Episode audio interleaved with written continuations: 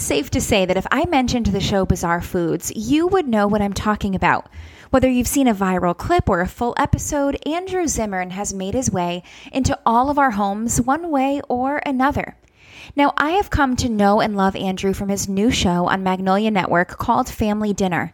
And the heartbeat behind the show is going to visit families, cooking with them, and sitting at their tables across states, across cultures, across age groups. And it is something that just grabbed my attention and made me crave family dinner. I know so many of us are in this position where lives feel busy and cooking feels hard, but we crave that space, especially with our families.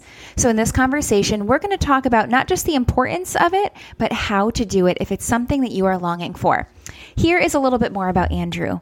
Andrew Zimmern is an Emmy-winning and four-time James Beard Award-winning T V personality, chef, writer, and social justice advocate.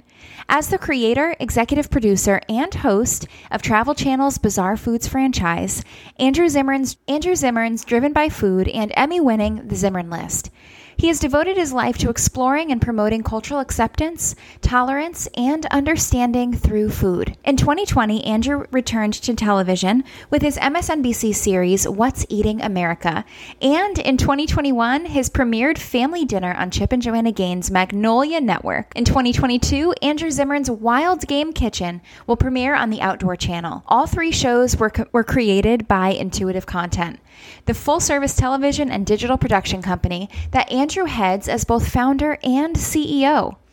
In twenty twenty-one, Intuitive Content was named one of the top one hundred production companies in the world by Real Screen. Andrew is also the founder and C E O of Passport Hospitality, a restaurant and food service development company. He serves on the City Harvest Food Council along with many other philanthropic endeavors, in which he is on the board of directors. Andrew is also founding member of the Independent Restaurant Coalition, fighting to save restaurants affected by covid nineteen. He currently resides in Minneapolis. And guys, wow, wow, wow. It was an honor to be able to host this interview. Andrew was a joy, and his story is one that you would never expect, but is so powerful. And I think that's something so many of us can relate to. Welcome to Making Room, a podcast by Gather Intentional Living and Everyday Hospitality. Listen, we understand that the way that our culture often portrays hospitality is unattainable, and sometimes even just the thought of opening your door is crippling. Join us in the pursuit to bringing beauty, meaning, and celebration back to the everyday gathering. Go ahead, take your seat. We saved one just for you. Getting conversation started at an event is always the most difficult part, but I have an answer for you. ConvoKins, the world's first conversation starter napkin. A pack of fifty napkins that helps you easily create fun and meaningful conversation with family and friends. No repeat questions, and they are beautiful. You will serve them with confidence and excitement of what's to come on the other side. Cote Brands, the maker of ConvoKins, is on a mission to empower the everyday host through innovative icebreaker party games and conversation-provoking party decorations. With everything from ConvoKins to thank you cards, games for bridal showers and baby showers, you do not want to miss everything they offer to make your next gathering meaningful, beautiful, and a breeze. Get your own products on their website, Cotierbrand dot com, C O T I E R B R A N D dot com, for fifteen percent off with code gather fifteen. You have created a personal brand that's made its way really into all of our homes. I want to hear a little bit more about your backstory, though. We know a lot about where you are now, but how did you get here? What do you want us to know about your journey to where you are today? Oh, my gosh. Uh, um, Started out idyllic, uh, like most childhoods, um, unaware of surroundings, uh, whether you're privileged or impoverished. You know, at a, it, up to a certain age, you're you're a happy child if you're if you're in the in the blessed category. If you're lucky. I always like to remind people of who we're talking about. Not all of us have access to food and shelter and water. Um, mm-hmm. Not all of us have nurturing parents. So it's a, I do consider myself blessed. Uh, but the, you know, it quickly turned very selfish and self-centered. And I started living a life really, you know, fear-based. Uh, part of that was my own, uh, of my own making. Part of that was circumstantial uh, trauma with uh, divorce and abandonment and all kinds of crazy stuff going on in my life. And I, I made a very conscious decision that I was just simply not, I had to be responsible for my own happiness, and not in the healthy way that a lot of people would say is, is a, a nice way to think, but in a very unconstructive way. I would need to, it, it, it forced me to turn inward. And then I became a pile of conflicted emotions that the only relief for me was drug and alcohol use, and uh, things quickly got worse. At the same time, I'm having a very successful food career, um, managed to graduate college, uh, and became uh, very successful in, in New York in the food business. And then just everything exploded, and I became a, a homeless uh, street junkie and, and petty criminal, and user of people and taker of things. And then I sobered up uh, thirty and a half years ago. And uh, slowly but surely, my life has gotten better ever since. And I was extremely, I mean, you you you you can't be successful in the television business and take any credit for it at all. I mean, wow. Truly, it is a, uh, I mean, timing is everything. Fortune, uh, it's not like that commercial. Fortune does not favor the brave in the television. Fortune favors the lucky. Um, and I've, I've just, I've been extremely, uh, extremely lucky uh, with circumstance. I was just telling someone earlier, um, first episode of Biz- they bought eight episodes of Bizarre Foods. The first episode did okay. The second one did a millionth of a point better than okay. And then the third episode, uh, the ratings were not so great. And the day the ratings came out, I was really upset, because you, the, the network wants to see a nice steady climb. Uh, and I really wanted to make more of the shows, because I felt like we were just learning how to do it.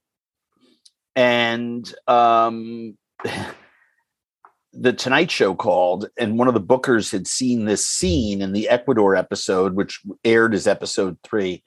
Um, and they just went bonkers for it. I was spat on, lit on fire. Dead animals were beaten against my chest. I was beaten with branches that made my whole body break out in hives.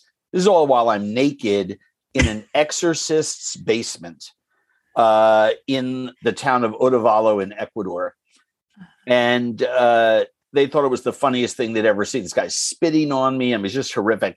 And uh, I went on The Tonight Show. I did well. Jay invited me back. And that the next week, the ratings went through the roof. And wow. Here I sit. That was two thousand seven. So fifteen years later, it's, uh, you know, you talk about this brand yeah. that I've built. Um I know what you mean. I, I've the, I'm I personal tend, brand. Yeah, I know, but I tend to think the audience builds your brand in a sense for you. Wow. Um, in many, many ways, regardless of whether, you know, I mean, it, it was the audience that fell in love with Coca-Cola, right? Yeah. And whether you agree or not, the Kardashians and, you know, Hertz, we're number one. And yes, you got to work hard, and you got to be appealing. You got to show up. You got to do all these different things, but the audience builds your brand for you. Yeah. And it is, it is a, I find that it's, you know, yes, you have to show up and do a certain amount of work, hmm. but it, it's magical that an audience likes what you do and is willing to tune in each week to you, or buy your next album, or, you know, those millions of people that watch the T V show want to go, go out and buy Kylie's makeup line or whatever. Maybe I have the, the, the, the wrong Jenner or whatever, but I mean, like, yeah, she, you know, it's, it's, it's, will the audience keep going with you? So there is an indescribable certain something that, that, that is appealing. Wow. Goodness, I feel like there's so many nuggets from that that I want to pull on, but I'm curious, um, when you were going through that season of drug and alcohol addiction and kind of at your lowest, like you've described it as like super lonely and super desperate in some interviews that I've seen, what was it that helped you climb out? Um, using some more. Um, I just mm. kept using and using and using until I wanted to die. And then I, I tried to kill myself by overdosing and overdrinking, and it didn't work. And I woke up and I had a, I mean, a five minute feeling of, oh, I should ask for help. And I did. And then I wanted to take it all back and didn't want the help, but yeah. it was too late. I'd already opened my mouth. And two days later, I had an intervention. And four hours after that, I was in Minnesota. Four hours after that, I was in the Hazelden Continuum of Care. Mm-hmm. And that was thirty and a half years ago. And I've been sober ever since. It's unbelievable. Did food or the table or community have any part of your kind of like healing or recovery process? Like what role did food play in that season for Mass- you? Massively. Uh, Talk to me about it. Well, food became my yoga. It became my way of passing. You need something to fill the time. Yeah. Uh, and I, I jumped back into the food world. Um, I, you know, the, the people of the state of Minnesota and, and really to start the Twin Cities, uh, because I wasn't a, a statewide personality. I was just a, a chef and co-owner of a restaurant, ultimately co-owner of a restaurant. Wow. Um, I, I got, I, I, I I gained self-esteem cooking for other people, uh, but it was the people that healed me. Um, it was the love of the people who gave, made me feel lovable when I only saw myself as unlovable. They saw me as redempt, worthy of redemption when I saw myself as irredeemable.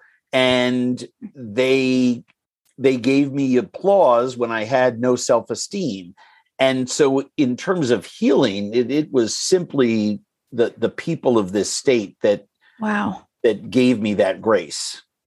Man, goodness gracious, Andrew, that's like so profound. And I feel like so many of us can relate to that. And, you know, my whole platform, I'm trying to get our generation back to the table for a few reasons, right? But one of them being loneliness. I feel like we're the loneliest generation. And mm-hmm. there's so much we lose when we don't gather. But I feel like healing is one of those things, right? The table and the community and the food is well, so yes. healing to so many different aspects. Yeah. Yes. It, for those that are lucky enough to have a table, yes.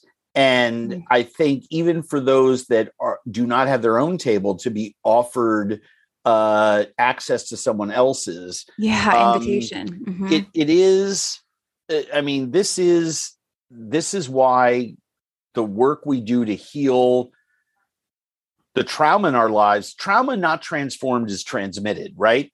Oof. So one of the ways that you can transform that trauma is... Um, is by sharing with other human beings. Wow.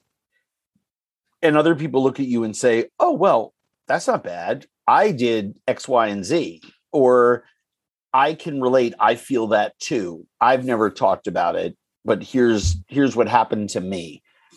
And while certain traumas can take months and months and months, years and years and years, decades in some cases to happen, sometimes they happen instantaneously. Um, the death of a parent when you're a young kid, for example. Um, it is, it, it, so too can the healing be uh, instantaneous in the sense that you can be miserable and traumatized for a long time up until an event. Yeah. And for anyone that's been in any kind of trauma recovery, you could always remember what that thing was.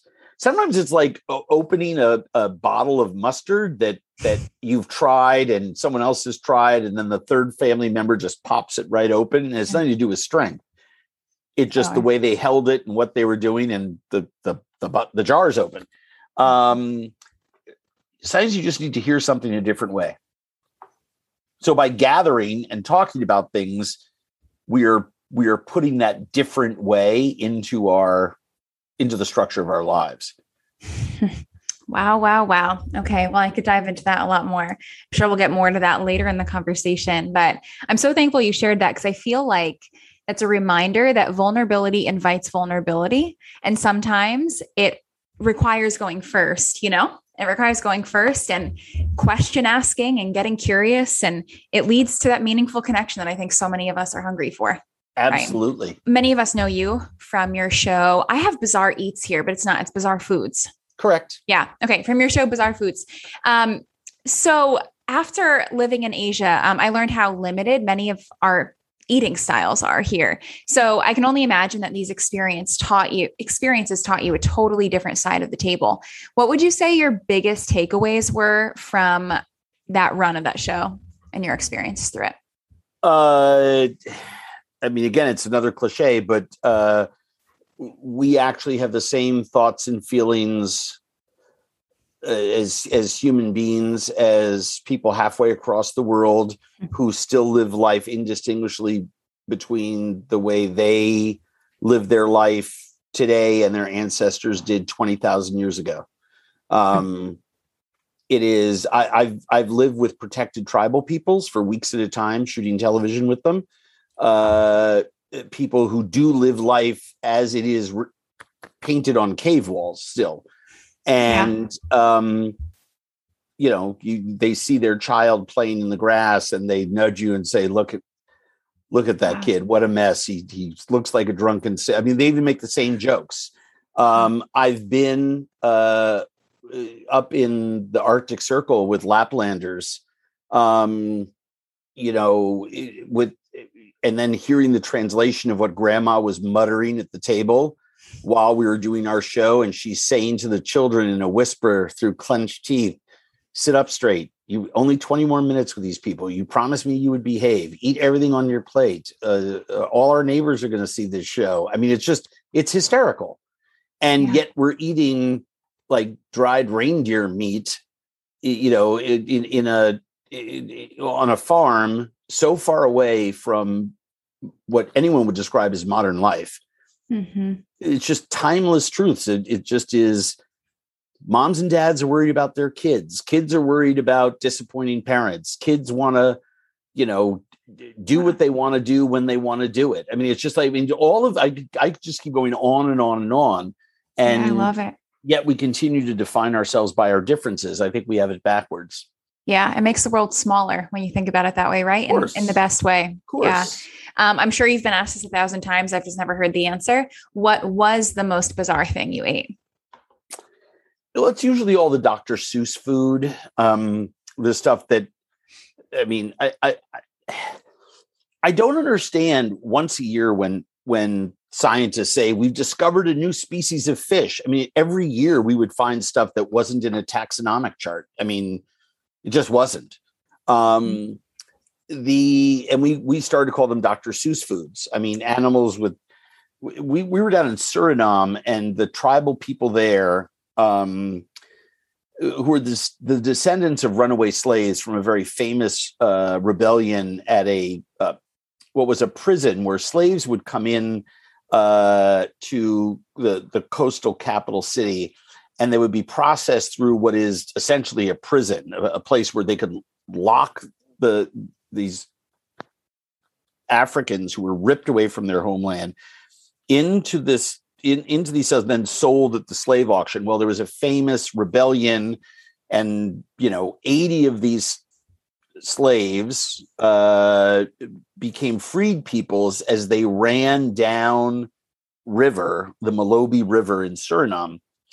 And, you know, the, the, the, the Spanish, Spanish or Portuguese, uh, Spanish at the time,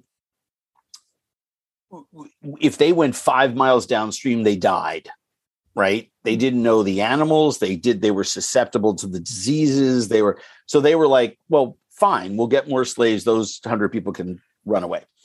And, uh, these, These freed peoples ran, you know, made it one hundred miles downriver and basically built an African village. They they were they had endured the this horrific voyage across the ocean Uh, but it had only been a matter of weeks since they had left the west coast of Africa.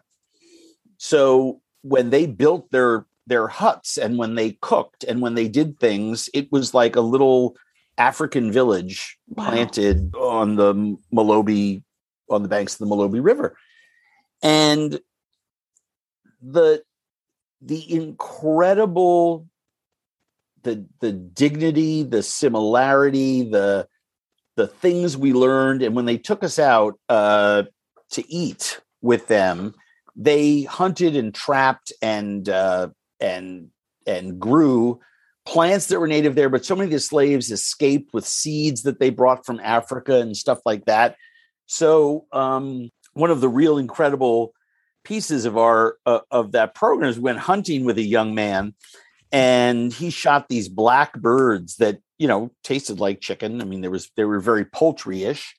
Um, but the fact of the matter is, is they were this black bird with these curly heads. I mean, it looked like a Doctor Seuss animal. It's where we first coined the, coined the phrase as a T V crew. Um, and we looked, we took the picture because our, our, the, the thing we were most afraid of, because it would be a waste of time shooting and we wouldn't have a story, is, what if I ate something by accident that was endangered? Oh, wow. Right? And it didn't have to be endangered in that country. It could just be thought of as endangered in, in our country, the perception, mm-hmm. right? So um, so the, the, the idea, the idea was we just want to make sure what we're eating is cool to eat. And um, we just couldn't find this bird, pictures of it anywhere, still haven't to this day. Um, those are always the strangest things. Then there's the strange in the sense that it's only going to happen to me this one time. I mean, no one else has eaten three thousand year old butter discovered in an anaerobic environment in a bog in Ireland. No one is going to eat a sea worm that rises twenty thousand feet from below the the surface of the water in the deepest part of the trenches in the in the Pacific Ocean once every decade when atmospheric conditions are right, so that it'll die in the sunlight and then fall down and fertilize the coral. And the, the native peoples scoop that off the top of the water and eat it. It is, it's like a light blue paste. It tastes like iodine and, and fish ass. I mean, it's just the worst, but it's a, it's an amazing experience. Um, so I, you know, yeah, you know, Webster's, a lot of answers. De- Webster's defines bizarre as, as interesting and unique.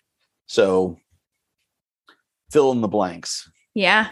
Um, I don't know if you're allowed to answer this question, but do you have people on set that tape that test the safety of the food before you eat not. it? No. Happy to answer it. Of course not. Oh my gosh. You are so brave. That makes it like next level. Well, first of all, the, I mean, the dirty secret of television is that, you know, we made a, whatever, a five hundred thousand dollars show for three hundred thousand dollars an hour. Um, that's all in with the travel, the editing, the on and on and on. I mean, it just, It is, it's the, the, the numbers. Everyone thinks that everyone is getting rich uh, making television. And it really is a, a, a, a big understatement. Um, wow. Big misnomer. But the, you know, the idea that we would have, I mean, we didn't have hair and makeup. We, we in the, only in the last couple of years did we ever have a security person. Uh, I mean, let alone someone just to taste the food in case it was bad. Um, You know, that was up to my own expertise. But the, the the thing that people forget is a, there's a lot of hosts on television that are simply uh, actors playing a role. Um, and they've not actually done the thing that they're on camera doing before. And that's fine. They're, some of them are very successful. Uh, and then there are people who live their brand, right? You're talking about brand before. Um, that gift that the audience gave me in... Mm-hmm. building the brand, making it bigger. What I have to do is bring that skill set to them for them to like it, for it to become a brand. Mm-hmm. And I had always been eating that way with my father, traveling my whole life. Wow. Oh my gosh. That's so good. And so interesting. Just the behind the scenes. Thank Some you. Of the reason I ask these questions, I feel like it helps us to like buy in or to support you a little bit more when we know the full picture, you know? And Thank so you. I'm happy to, I'm happy to share all that. Um, and I think all of us have these questions. We just never have the opportunity to ask. So, yeah. Um, So one of the shows that people might not know you for, or, you know, you know, you might, it's just a newer show, is your show Family Dinner. Um, I've had great respect for Chip and Joanna for a long time, um, especially these last few years. And when they were preparing to launch the network, like many of us, um, I kind of scoured the library of all the shows to learn about them. Um, and the second I saw your title and the mission statement, I just celebrated. Um, as I said, I'm someone that's trying to get our generation back to the table. And I felt like the concept of this show really fit, fit a need that we had in, in hospitality culture. So I want to quickly read the mission statement because I think it's so well written. Um, Andrew visits families across America to explore how the cultural, regional, and historical facets of who we are inform what and how we eat, and all of the ways food brings people together. Um, I want you to break that down to me, however, or for me, however you see fit. So explain to me how hmm, you have found cultural, regional, and historical facets inform how we eat. Well, if you if you grow up in the area of Massachusetts and Rhode Island that has a tremendous Portuguese uh, population that came in there Uh, and got jobs on boats that other people wouldn't take and transformed the seafood culture in that part of Massachusetts and Rhode Island, you eat differently and experience food differently than if you grow up in coastal Maine, where it is undiluted white Anglo-Saxon Protestant uh, culture. Mm-hmm.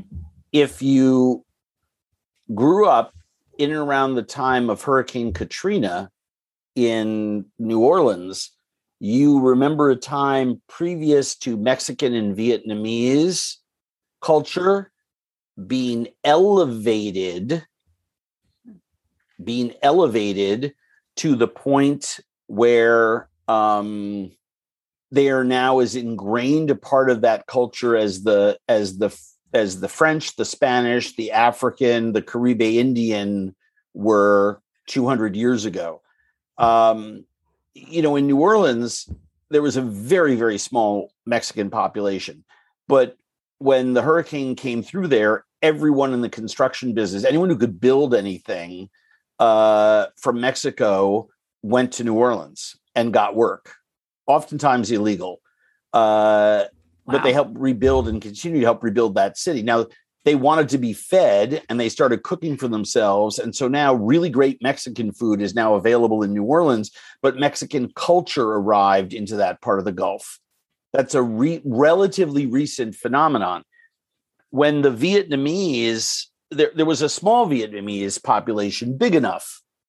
Uh, but when the hurricane hit, Um, and people started to be wiped out, there was a large enough, and the Vietnamese, while small, had grown large enough to start going around and teaching everyone, as the ground dries, you can still grow plants vertically and get higher yield.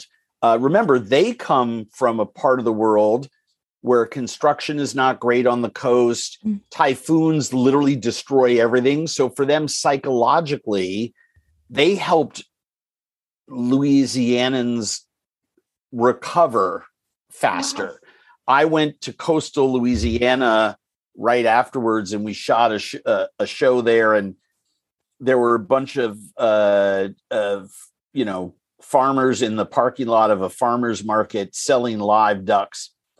And they were, they were all country. Mm-hmm. And uh, I remember going up to them and saying, wow, it seems like you're selling a lot of live ducks. Has the duck business always been great? And they're like, no, if it wasn't for the Vietnamese, we wouldn't be in business. Not only did they get us up and running in our business, but they told us that they would buy our live ducks because they don't like to buy butchered ducks because they do things with the blood and with skin and other parts of it. They want to buy live ducks. And in Louisiana, you're able to dispatch poultry yourself in your own home. So uh, our sales quadrupled. Without them, we're not we're not in business. Our families aren't eating. The, the those elements of of culture as it applies to food are what define our culture. Part of the show's concept is you sat with families that represented different cultures, right? Each one was a different food and like regional culture, right? So as you sat with them, what what main differences did you see in the way that food brought them together? None. None. Okay, then tell me about the similarities. People, people have all, to a varying degree, some more than others, have used getting together weekly, monthly, or semi-annually to keep connected to each other and to celebrate their own cultures with each other in the hopes that the younger generations will keep that going. I love that. I think as, you know, as I was preparing and just learning more about you in the show, I was thinking of my Italian grandpa that I lived with, and he did most of the cooking in the house. So I grew up kind of like sheltered when it came to food, right? So if it didn't have red sauce and garlic, we didn't eat it. Yep. um, or some kind of piccata. So for a while I was rebellious, I guess, and started exploring and eating more food. But I feel like in my adulthood, I've come back to those roots. And so they've been so important to me. Um, so um, there's no question though, that with this, our generation is facing a drastic shift with hospitality where we're not spending as much time at the table. Um, what do you think the costs are of not having these family dinners?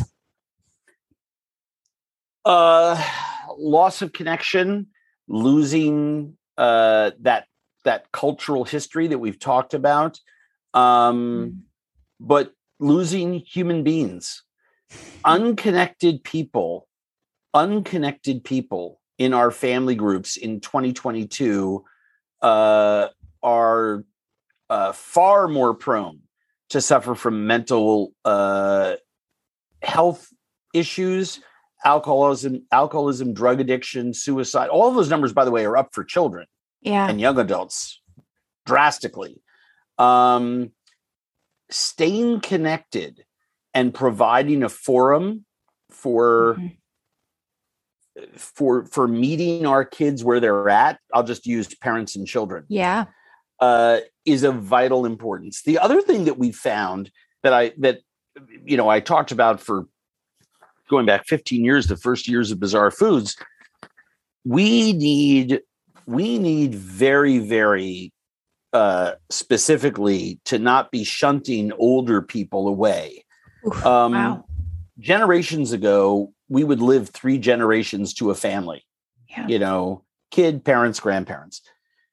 We we take older people, we don't like the way they look, think, sound, talk, the responsibility, the reminder of our own mortality. We have a disposable convenience culture here in America, and we we shunt them off. In Okinawa, Japan, it's the exact opposite. No one does anything without consulting the eldest person in the family. They're believed, rightly so, to have the most amount of wisdom because of their life experience. They're expected to work in whatever way they can until they're dead. Um, wow. They they take care of the children, and and this purpose that it gives the old people helps extend their life and brings them happiness, which is why every study that's done in the word in the world on happiness and who lives the longest always includes the Okinawans. Huh. And and it is we are doing we we literally are doing. the exact opposite of what we should do if we want to have a healthier society emotionally.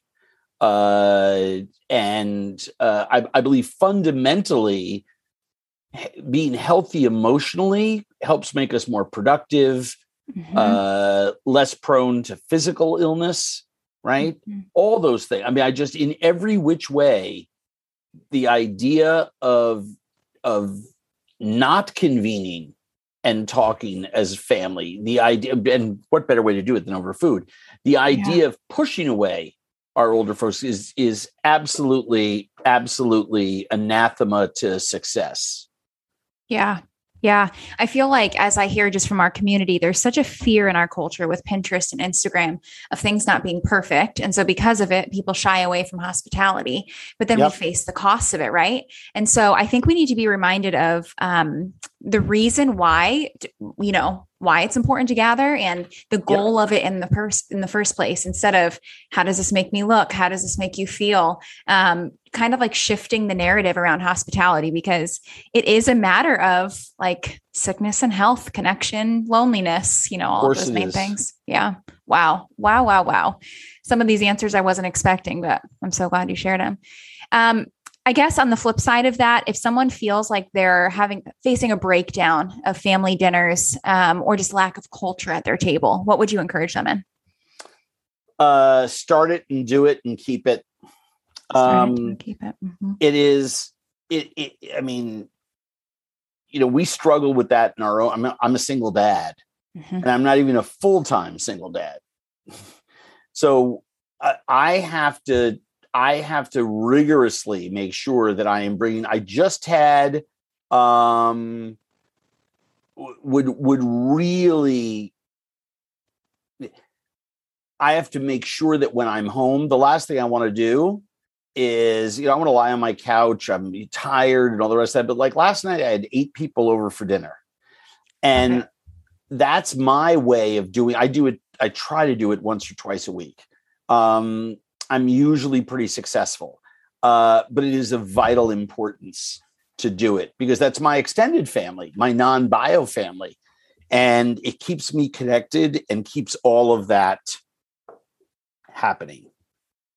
I bet those invitations are happily received from you. Do you cook for all of them? Uh, I do.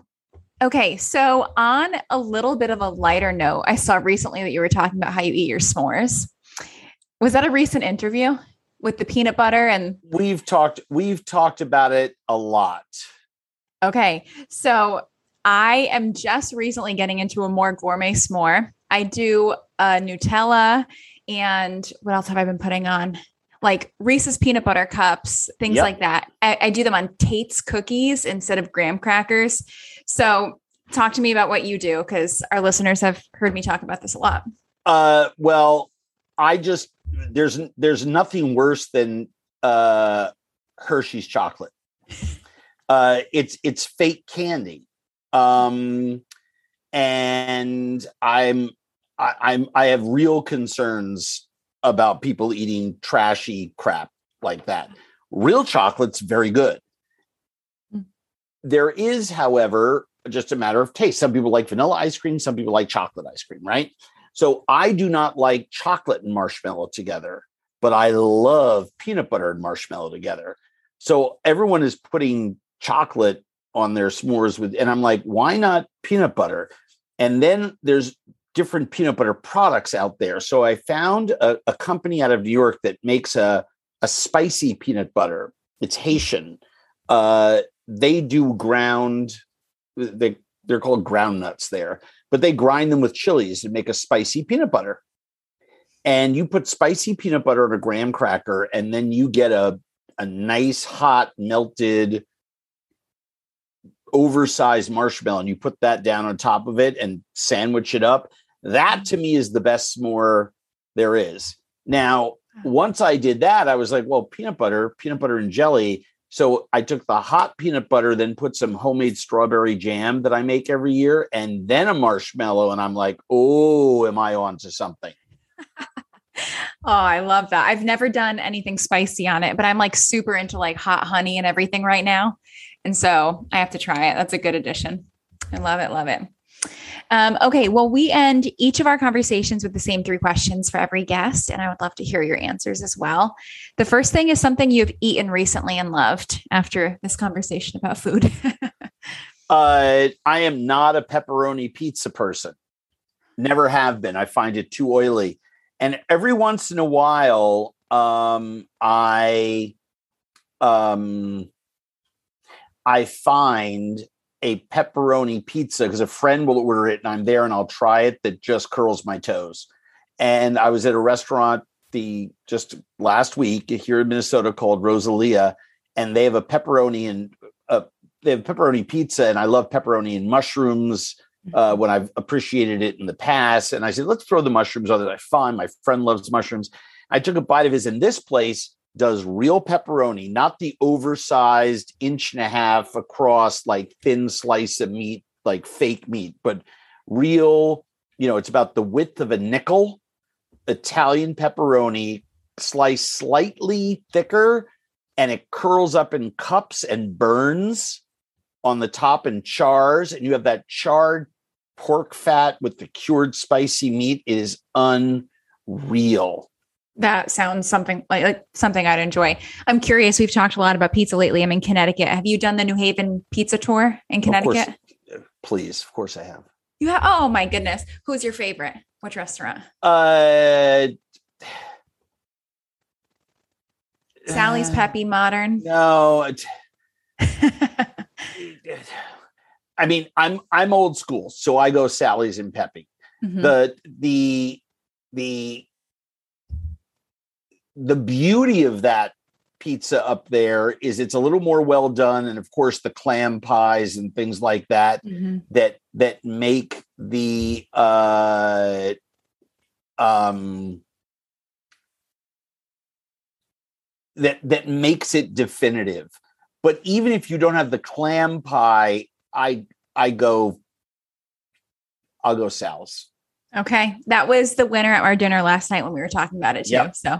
That's good. um, something you found to be beautiful lately. Something that I found to be what? Beautiful lately. It could be anything. Oh my God. I mean, so many things. I mean, it's, it's Minnesota. It's every night uh, when the light, it's dusk and the outdoor lights are timed to sunset. So there's like ten minutes where the sky is darkest, darkest blue. And the, Um, the, the, and the lights come on, the outdoor lights mm-hmm. illuminate the trees. And I just, I'm, I just sit there in awe of nature being lit from below and above in a very unique way. Wow. Wow. That's a great answer. I love it.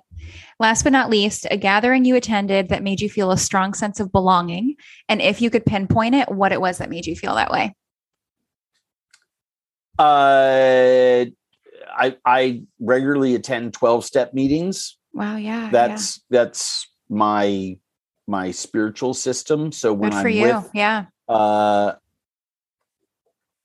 when I'm with people like that, yeah. uh, and I, I'm in those meetings three, five times a week is yeah. when I'm at my happiest. It's amazing. There's something, yeah. There's like a commonality there. There's an accountability. That's all things that we need. Right. Yeah. yeah. Good. Well, I applaud you for doing that and like continuing that even, you know, thirty years, you said, into your sober journey. That's yeah. an encouragement to all of us. Wow. Well, thank you so much. Where can people find you? I'm sure we're all uh, following you already, but where are you? Everything Andrew's, well, Andrew at Andrew Zimmern, uh, sorry, Andrew Zimmern dot com is my, uh, my website. Uh, you can sign up for my Substack. Right there, window pops up. All things Andrew are on my website. We have a newsletter that alerts people to things that I'm doing. I'm at Chef A Z on Instagram and at Andrew Zimmern on Twitter. And Family Dinner is on Discovery Plus? So, no, it's well, it's on Disco- everything is on Discovery Plus. They put everything on the streamer, but it's also on Magnolia Sunday nights, uh, eight o'clock Eastern. Okay, very exciting. Well, thank you so much. This was such a rich conversation, and I'm excited to share it. I appreciate it so much. Thank you. Of course. Thanks, guys. We'll see you next week. Bye.